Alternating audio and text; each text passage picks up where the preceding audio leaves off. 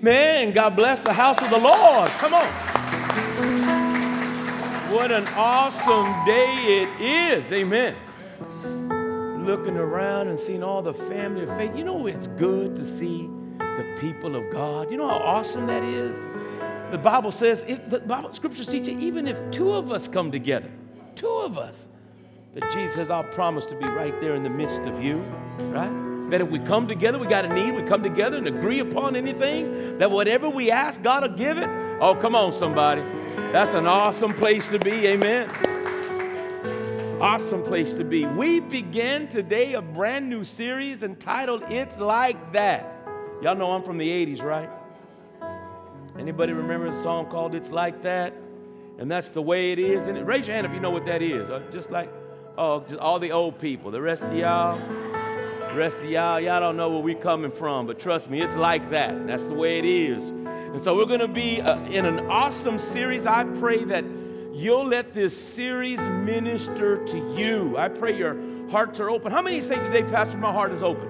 My heart is open. I pray that you let the Spirit of the Lord minister to you, right? If you're closed off and you preaching, you got your hands like this, your arms crossed, and you got a frown on your face, you don't want none of them about to say, right? You got to open up your heart. Let God speak to you. God's going to say something rich for you. God's going to empower you. And so we're going to have a good time in this series. It's like that. It is a study of the kingdom of God. Jesus said, The kingdom of heaven is like unto. And we're going to be going through many of those teachings, and it's going to empower your faith. Trust me, you're going to take off like a rocket for Jesus. Amen. If you open up your hearts and hear the word of the Lord. So let's do this. Let's stand to our feet. We're going to open up. This is the first message that we're preaching on the series. It's like that. It's called Child's Play. Child's Play. You want to be powerful in the kingdom? You first got to become a child. Oh, somebody got to hear that. If you want to be great in the kingdom, you must first become a child. Amen. I know that may not sound like a, a big deal to some of you, but to God it means everything. And we're going to talk about that today. If you're in, if you're in, if you got your Bible, we're going to be in St. Matthew 18. I'm going to read a few verses through St. Matthew 18. I'll read verses 1 through 4, just enough for us to get a little bit of a taste of this, this conversation. There's a lot going on in this story, and, and if the Spirit permits me, I'll be able to share a little bit more about the story with you as we continue in this, in this message. But this is St. Matthew chapter 18, verses 1 through 4, and a message entitled Child's Play in our series, It's Like That.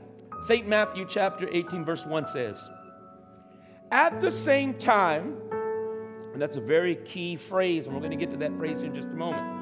At the same time came the disciples unto Jesus, saying, Who is the greatest in the kingdom of God? Who's the greatest? And Jesus called a little child unto him and set him in the midst of them and said, Verily I say unto you, except ye be converted and become as a little as little children, ye shall not enter into the kingdom of heaven. And whosoever therefore shall humble himself as this little child, the same is the greatest in the kingdom of heaven. Y'all ready to get into this? Come on, we're going to involve ourselves a little bit in some child's play this morning. Y'all ready to pray with me? Come on, let's just let's just set the atmosphere. Holy Spirit, we thank you for the opportunity that we have to come as the family of faith, as the people of God, to entreat ourselves, Father, to your word. Holy Spirit, we pray that you take this word down and you embed it into the very recesses of our heart. Let, let our minds and hearts be saturated in this thought that if we want to become part of the kingdom of heaven, we must first become as little children. I pray this just rest on our hearts. Let it, let it move through all the toughness and all the callousness and all the things that keep us from entertaining the things of God. Let this thought to become as a little child be preeminent in our mind right now and from henceforward. We pray your strength, your help as we move forward in this day And we pray that in Jesus' name. Amen and amen. Will you do me a favor? Will you go grab somebody and tell them it's like that? Just give them a hug and say it's like that. Greet, greet a few of your neighbors. Get, go over and catch somebody, give them a hug, say, baby, it's like that. And we'll get started here in just a moment. Blessings, everybody that's watching by stream. Uh, we're glad you're here. We pray that you tune in and get into a place of, of quietness there in your home. You might hear the word of the Lord right there. Brother Billy, God bless you. Yeah, it's like that. That's the way it is. It's like that. And that's the way it is.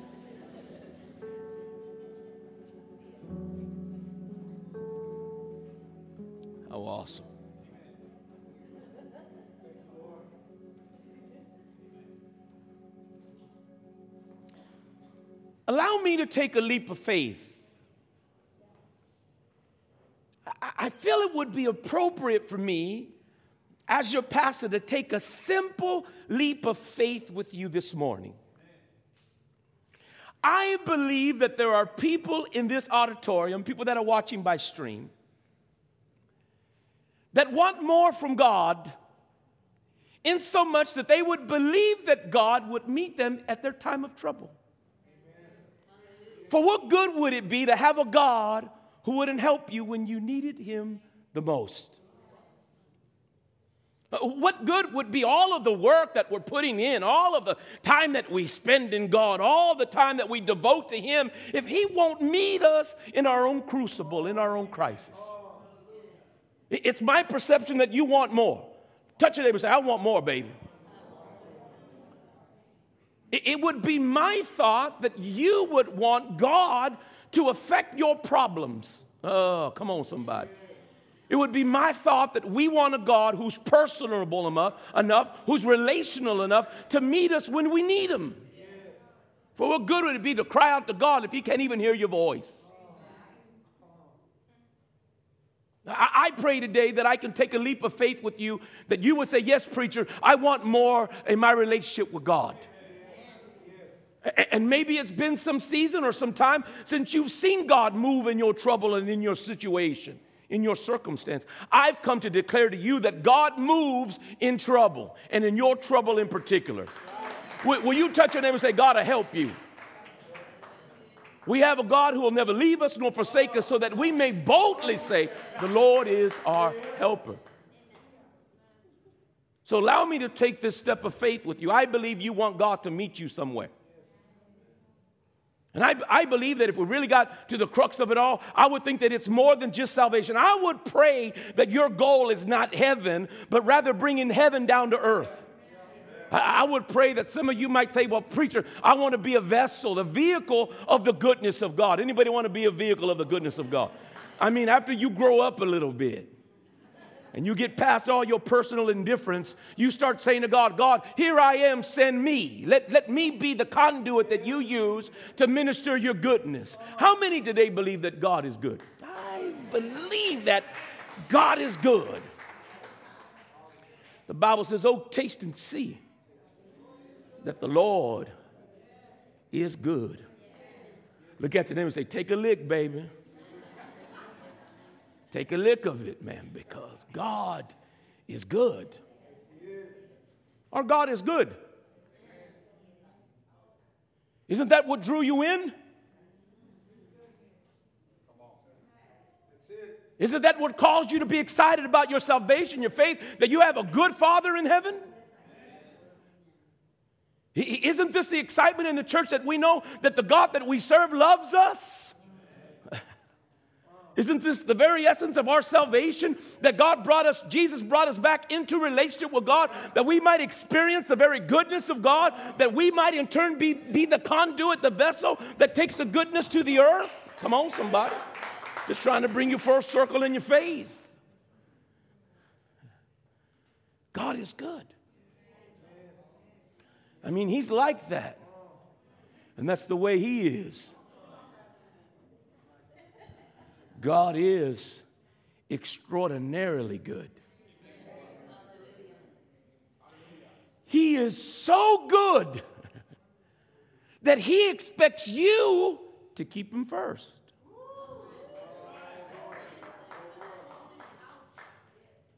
Let me say that one more time for somebody because maybe you just missed what I said. God is so extraordinarily good to you that His expectation in your life is that you will always keep Him first. I mean, He's like that. That's the way He is. I mean, our God is a consuming fire, even a jealous God. He wants to be first. Could I suggest to you that, that He is worthy of being first? That He has demonstrated to you when you didn't love Him, He loved you, and this is what we call love. Not that we love God, but that He loved us first. He's extraordinarily good. Ain't that right, Brother Jesse? God is good. Tap your neighbor, say, God is good.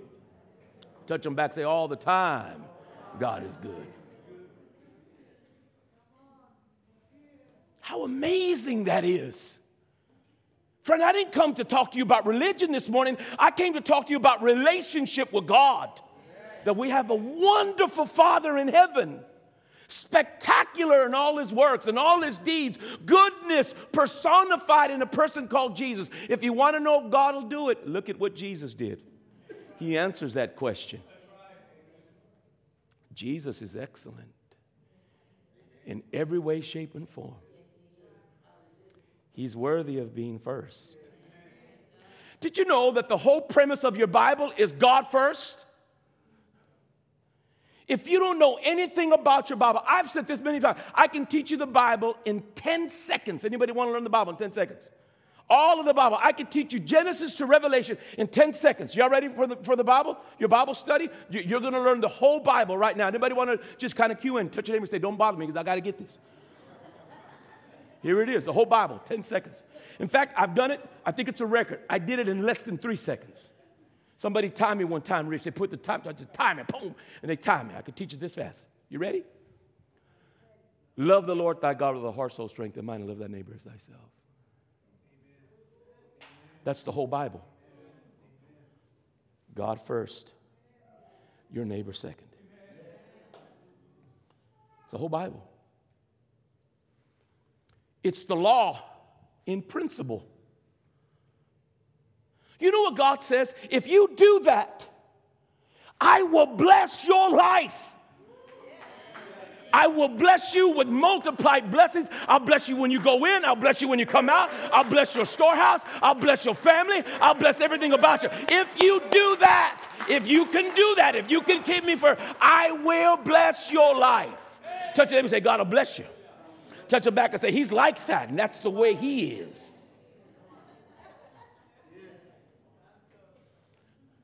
I have a God in heaven who's just like you. He likes to motivate you to do right. Anybody ever have some kids you want to motivate them to do good in school or whatever? And you say, hey, listen, if you make straight A's, I'll give you $100 for every A you make. Y'all didn't get that, that, that, that enthusiastic about their education man, listen, we, we, we used to tell our kids, we'll do this, we'll do that, because uh, uh I want you to be excellent in school. Uh, some, some of y'all may not know this. Just I'm going to step out of my message for a minute, as I do sometimes. Do you know that there are no college scholarships for kids who make 95s and below academically? Your kid has to be 96 and above. For every 96 and above that's on a high school transcript, it's worth about $3,500 in, in, in scholarship money. So let me go back to keep preaching. Touch them and say, It's like that. That's the way it is. I have a God in heaven who is constantly motivating me to do the right thing. He says, Preach, if you keep me first, I will bless you. I will keep you. I will help you. Man, listen, listen, listen. Uh, let me say one more time. If you keep me first, if you obey diligently to the voice of God and you obey the commandments, I will bless your life. I'll take care of you. I'm going to help you. The kingdom will be yours. Ah, here we go. The kingdom will belong to you. I got one, praise the Lord. The problem with only one thank you, praise the Lord, is because most of us don't know what the kingdom's like. I've been studying my Bible long enough to tell you that everything I need is in the kingdom. That all that I've ever desired, everything I would ever want, anything that's precious to me is in the kingdom of God. It's there. My health is there. My life is there. My future is there. My God is there. My Jesus is there. The Holy Spirit is there. My future is there. Everything that I would want, my livelihood, my thoughts, my heart, my mind is there in the kingdom of God. It's all that I think about. It's all that I want. It's the kingdom of God. The issue that's so, the, the, the, the, dilemma, the issue in the church is that we realize that we're talking about something, catch this, that's invisible. It's invisible. You see, the kingdom is like that, it's, it's invisible. Most people wouldn't even know that there's a trade to be made. most people don't even realize that there's a, there's a transfer. There's God wants to give you the kingdom. It's His heart to give to you the kingdom of God, but most of us don't even know what it is. Let, me, let, me, let me say it like this uh, uh God has given me, I'm going to say it's a, I'm going to call it a privilege. Uh, I've been able to travel the world. Uh, most of the time, when I tell people that I've traveled, I don't start with Grand Prairie. Not that Grand Prairie is bad, but it's just right over there, right? Raise your hand if you've been to Grand Prairie. Some of y'all have not been to Grand Prairie. Come on, somebody. When I talk about where I've traveled, I don't start by saying I've been to Mansfield. Hallelujah. Hallelujah. There it goes. I don't start with Mansfield uh, because guess what? You are in Mansfield. You know what it's like in Mansfield.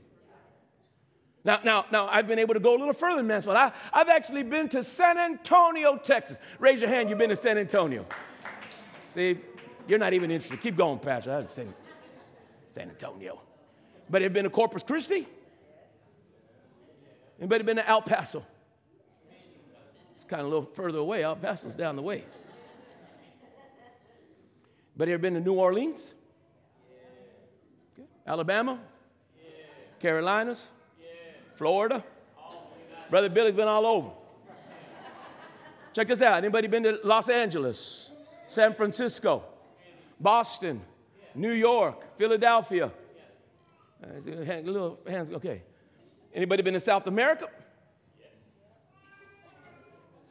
Anybody been to Argentina? Uh, I, I, actually slept uh, that night, spent a few nights in the Crowne Plaza at, in Buenos Aires, which has the, the largest street in the world, 24 lanes. I opened up my, my hotel window and there were 24 lanes across with the turnaround and right in the middle of it. Beautiful, beautiful, beautiful city. Anybody ever been to Addis Ababa? This is Ethiopia, capital of Ethiopia. How about Berlin, Germany? Anybody ever been to the Eiffel Tower? I've been there, looked up. Beautiful place. Been to Paris? Anybody been to Paris? Raise your hand, you've been to Paris. A couple of people. See, the further I go away, the less people have been there. And maybe your only recollection of Paris will be the one that I give you. Right? It's pretty far away. I've been to Venice, beautiful place. I've been to, I've been to Corleone, Sicily, for all you gangsters. you're a gangster in here, listen, I've been to Corleone. They even thought I was the mafia when I showed up. Had a shirt, big chain. They said, That brother there. An eye on that guy. Walk down the streets of Corleone, Sicily. You remember, Elder, you were there. You see, the further I go away, the less you know about it. Jesus is trying to tell you what heaven is like. It's really far away. so far away that it's invisible to you. So Jesus had to stop and tell people, Would you want a taste of heaven? Would, would, would, you like to have a relationship with God such that the benefits of heaven, all the things that you dream about, all the things that you've been talking about, I can't wait to get to heaven and everybody wants to go to heaven, but how about taking a little bit of heaven and bringing it down to earth right here, right now, in the midst of your trouble, in the midst of your problem, right there where you need God to show up? He says, I'll show up. You see, heaven is like that. And Jesus had to teach what the kingdom of heaven is like. And that's why God sent me to you, because I don't think you perceive the fullness of the totality of the sum of the kingdom of heaven. Because if you knew what it was like, you would have already gotten there. Touch your neighbor and say, It's like that. That's the way it is.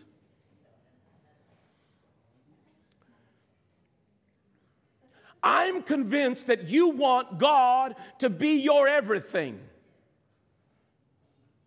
I'm convinced that there are people in here that know that life happens fast. And when it happens, you're not going to be ready for it. There are going to be things in your life that happen to you that without God, you're going to be stuck right where you are.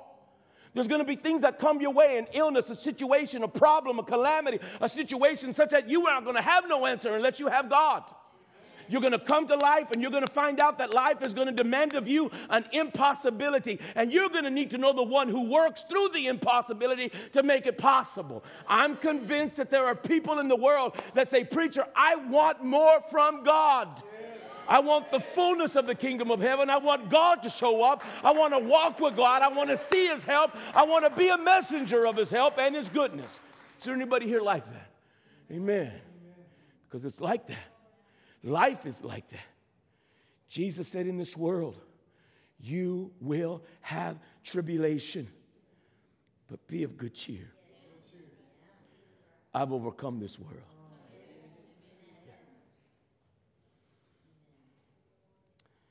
Y'all ready for Matthew 18? Because you're going to have to make a trade with God. God said, if you want the kingdom, you got to be a little child. I don't know if you want that. Maybe you don't want it.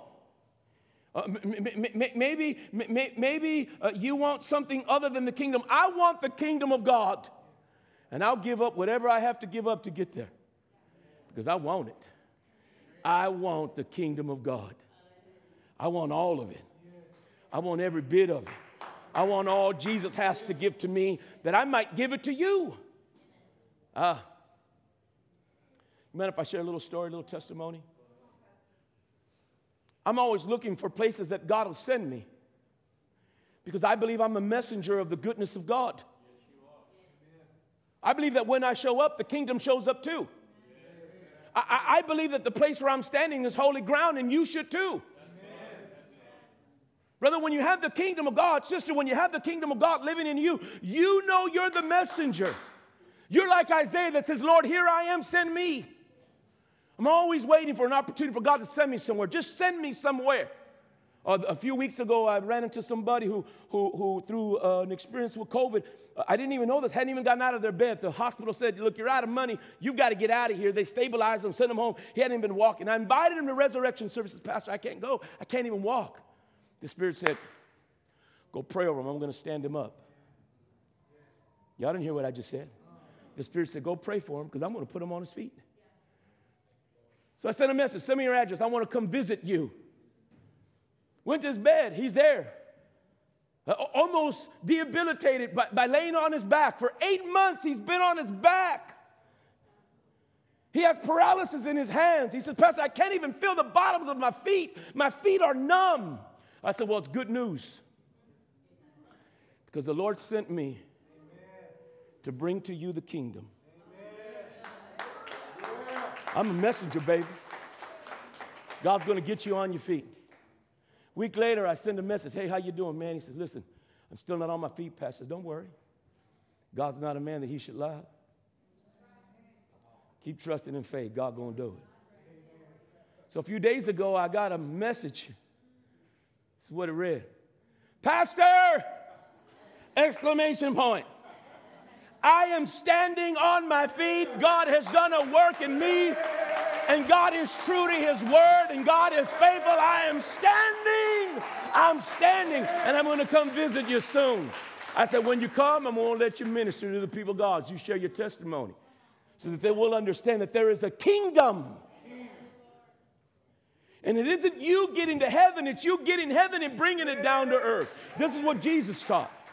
He said, But if you want the kingdom, if you want to have the ability, the power to affect your world and the people in it, if you want to be an influence for God, you got to become a little kid, a little child. Not a preteen, because we know how they act. He didn't say no teenager because they always talking mess. He says you, you, you got to be like a, a small child, a little child.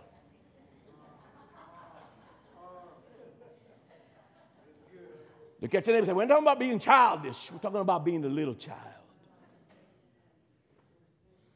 Okay, can I get to the text? What time is it? Oh, I got time.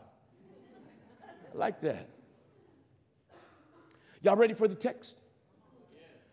The, the text doesn't start in Matthew 18, verse 1, because remember, this is a letter. I thank God for chapters and verses. How many thank God for chapters and verses? Because at least when we give reference, we can go to chapter 10, chapter 11, chapter 12, verse 3, verse 6, and we can all find ourselves in the same place. But this is a letter that Matthew is writing. He's a tax collector. This story, the story of the coin, how many know that this is the story of the coin, is only written by Matthew, who is a tax collector. So, so I want to tell you that there's a story right before the entrance. The Bible says, verse 1 says, and at the same time. So there's something happening that's coinciding with this particular teaching of Jesus. Here's what's happening some religious people, uh, men that would collect the taxes for the church, came to Peter and asked him a question Does your master pay the temple tax? Now, now this temple tax, some of y'all know about the temple tax.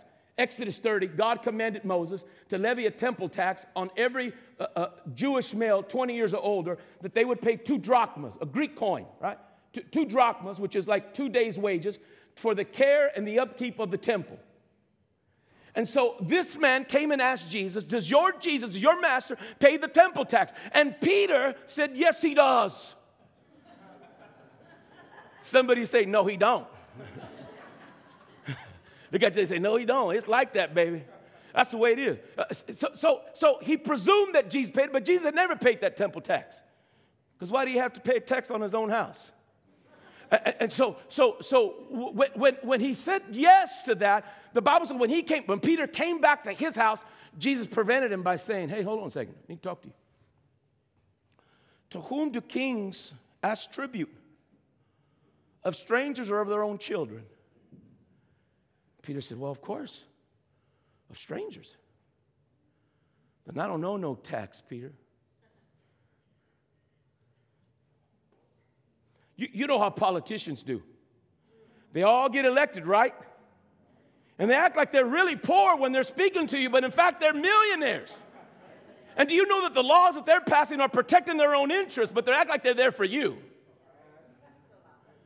Every kingdom, every, every dignitary, every political power always is trying to preserve what's theirs. Oh, yeah. Jesus says, I don't pay no temple tax. This is my house. He says, But you know what, Peter? So that we don't offend them, I need you to do something for me. I need you to go fishing. And the very first fish you catch, draw him in, take out the money out of his mouth, the coin out of his mouth. In fact, it's going to be enough for you and for me. Go pay the tax. Now, the Bible does not say that Peter immediately went out fishing. And in fact, this is the only reference in the Bible where Jesus says, I want you to cast a hook, not a net because this is specific language. I want you to go catch a fish that when you catch it, it'll have the money that we need.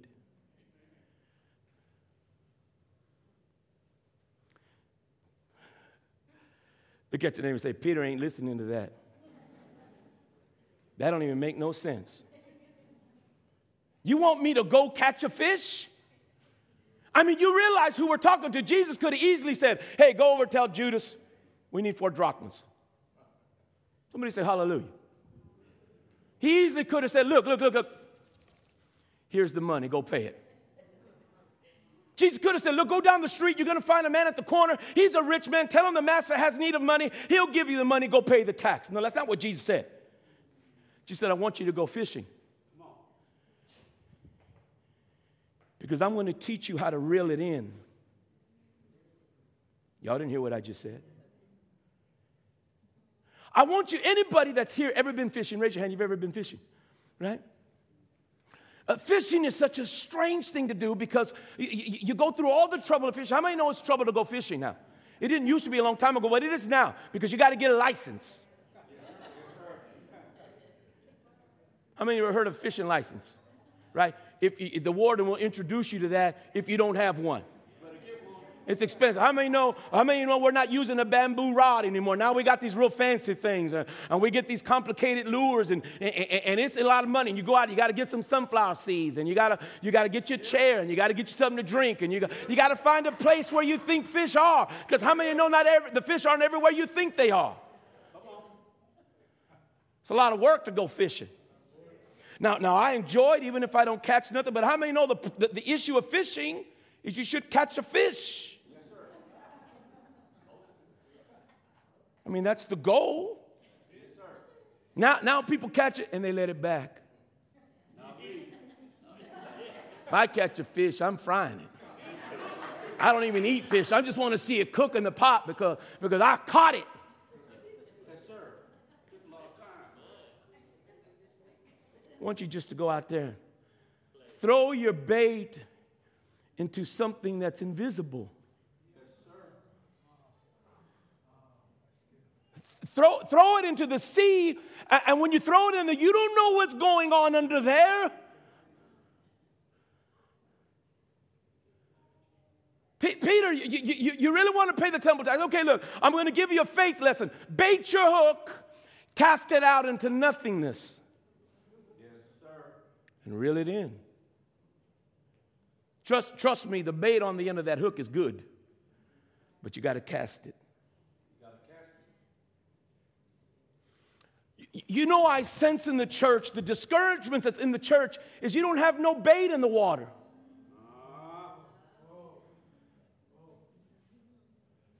There's a faithlessness that, that we presume that we would have if we believe God to do something, and then what if God doesn't do it? What if I put my faith there and, and, and, and I say, God, you're able, and God, you can do it, and God, you're, you're powerful, and you can do these things, and then God just doesn't show up? This is a faith lesson.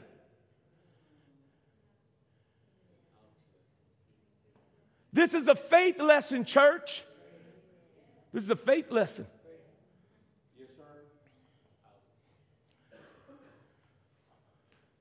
What rod you got in the water right now? Let me tell you why your faith is born. You're not fishing yet. You, you, you know what makes faith for me? You know what makes my faith so exciting? You, you know what? Because I've got a lot of hooks in the water right now. Man, I've got so many hooks. I've been so many places. I've been telling people God's going to do it, and my God has failed. I've got all kinds of hooks. And you know what I love the most? You, you ever been fishing, and, and some of y'all, you know, you, you see that little.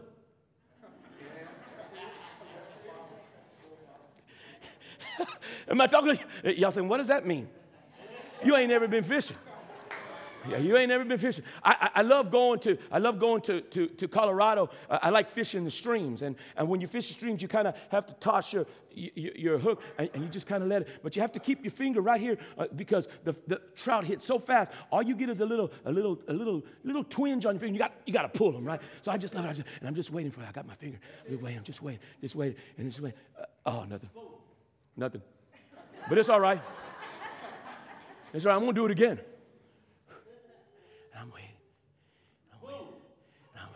See, Pastor Josh, he, he catches on the side, not me. I got to do it again. just throw it him. And then all of a sudden, all of a sudden kind of moves, and there's like a little rock, and all of a sudden, just kind of, oh, boom, boom, I got, there, there, it is, there it is, there it is, and everybody, everybody stands up, everybody puts it on, and they're watching me reel it in. Yeah, check it out. Oh, look, look, look, look, look, look, look, look, look, look, look. And I bring them in, bring them in, bring them in. That's the fun of fishing, is reeling it in. The excitement of Christian faith is when you've put your faith out into nothingness, out into the abyss, and you don't see what's going on. And all of a sudden you get that bite, and you know you've longed on to something, and you start to reel it in. You say, Well, preacher, how is it that you reel it in? You reel it in by saying, God, I thank you for what you've done. God, look how awesome you are. Look what you're doing, oh God. How marvelous it is. And I have fun reeling in in Christian faith. It's the joy what you've reeled in lately. What hook did you cast that caused you to have the joy of reeling in that which God desired to reel in? Yes, sir. You understand there's two realms, right? I can't survive in that fish's realm because I need air to breathe. He can't survive in my, my realm because he needs water to breathe. And I'm in two realms. And every day, I'm in two realms. I'm in this natural realm, fishing in a spiritual realm. In a realm where you can't see it and you don't know what's going on, but you trust that the hook and the bait is sufficient to reel in what you're bringing back for God, back to God. Friend, you've been fishing in faith lately? Or you just come to church? Yeah, I know how people do. I went to church. When they asked for the offering, I gave $28.60. Check off. I said hallelujah two times in the message. Check, check. I said hello to some people at church. Check, check. Now, God, you better be God.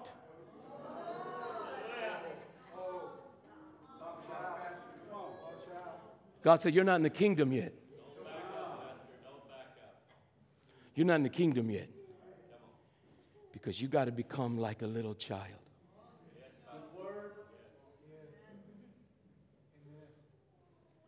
Jesus says, unless you humble yourself. What is humility in Christian faith? It certainly isn't your pious look because all of us can look sad. You're doing a good job of that this morning. Because y'all looking sad and I'm preaching to you the truth. Humility is when you completely depend on God for everything. When you can say, like Jesus, I can do nothing unless God help me. See, whenever you're depending on God and waiting on God, Jesus says, the Bible says, He's going to renew your strength. You're going to mount with wings like eagles. You're going to run and not be tired. You're going to, you're, you're, you're going to run and never be weary. You're going to walk and not faint. Brothers and sisters, you got to become like a little child. And you've got to humble yourself to enter in. You see, if Peter had really believed that there was a coin in the fish's mouth, he would have left right away. Yes, sir. You know what their problem was? They were trying to figure out who's going to be the greatest. Uh, yes, sir. They were. See, they think they're here and they should be here. They think they got it all figured out and they really don't. Let me, let me give you a little, a little taste of culture. Paul, Paul, in his first letter to the church of Corinth, said this The Jews seek after a sign, and the Greeks seek after wisdom. Because there is a way in which a person understood what it meant to be a, a, an adult, a man, a woman. The Jews were always requiring some proof, some sign, spiritually, religiously. The Greeks were seeking after philosophy. And that's why we have, you know, Socrates and Plato. They were seeking after wisdom. Look at America. Everybody's trying to be what? Dependent. That's right. That's right. Look at America. What, what do we say? Look, what, what, is the, what is the image of what it really truly means to be an American? Somebody who had nothing and now has everything somebody who's completely in control of themselves. They don't need no help from nobody else. they're dependent. You're teaching your kids how to be dependent. Right. Talk about it. That's the culture. We live in a culture where everybody's trying to be dependent. In, dependent, right? Excuse me. Independent. Y'all look at me like. We're in a culture where everybody's trying to teach their children how to be independent, where they don't need no help, where they got it all figured out, where they don't need nobody but themselves. That me, myself, and I is a trinity that we can rely on to get us through whatever we're going through. And we're in that condition. And Jesus is saying, No, if you really want to touch me, you've got to be dependent on me and nothing else. I'm going to be your one source. I'm going to be your everything. I'm going to be your answer at midnight. I'm going to be your answer at noonday. I'm going to be your answer. Whatever's coming against you, whatever would come your way, I'm going to be the only answer you have. I'm going to be the one who will rescue you. I'm going to, I'm going to take care of you. I want to do this for you if you'll put me first in your life.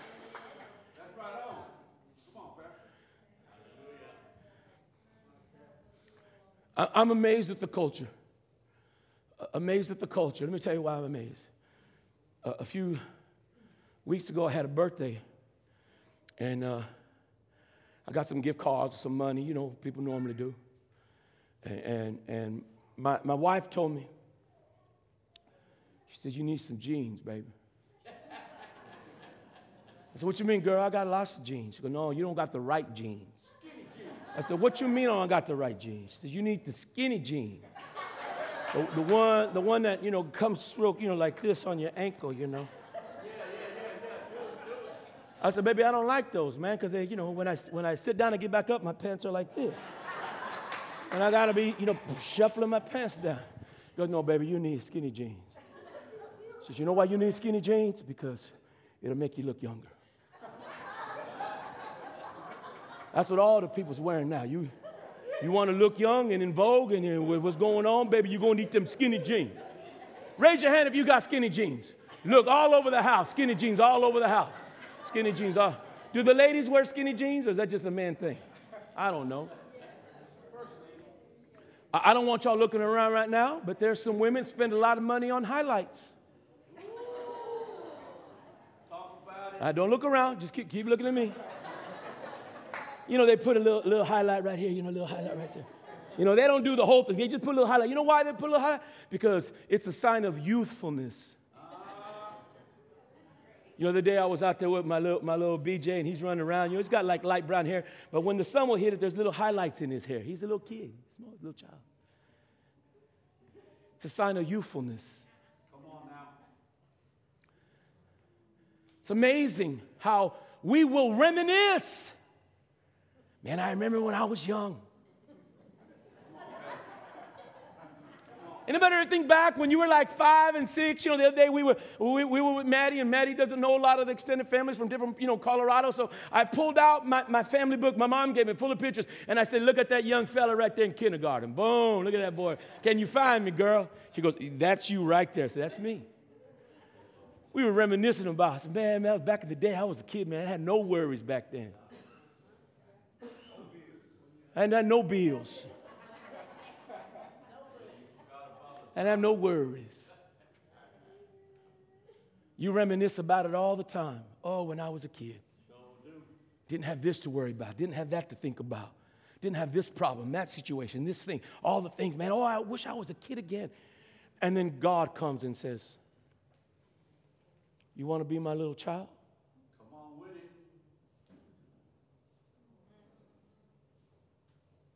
The Father comes to you and says, Will you for me be a little child again?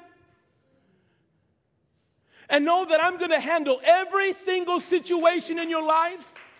That whatever you have, you can cast it on me and let me carry it and let me just hold your hand as we walk through life together. Oh, that the people of God would say, I want that. Yes, preacher, give me that. I want that. I want to walk with God that way. I want Him to hold my hand. I want to cast my cares upon the Lord. Think about how many people come to church today. You're encumbered, you're heavy, you're stressed, you're going through problems, situations, and you don't know how to figure it out. The, your, your money is funny, nothing's working out your way. You didn't get the promotion, things didn't happen the way you thought it happened. You didn't marry. Oh, n- never mind. The person you thought you'd marry. Here we are. Say, if I can only go back and do it all over again. Because you know what people say. If I knew now what I knew then, you presume that your life would be better. And then Jesus says, Will you become a little child for me so that I might work in you the power of the kingdom of God? Would you become a little child again? You, you know the kind of little child that you told him tomorrow we're going to Disney World and you have no plans on going.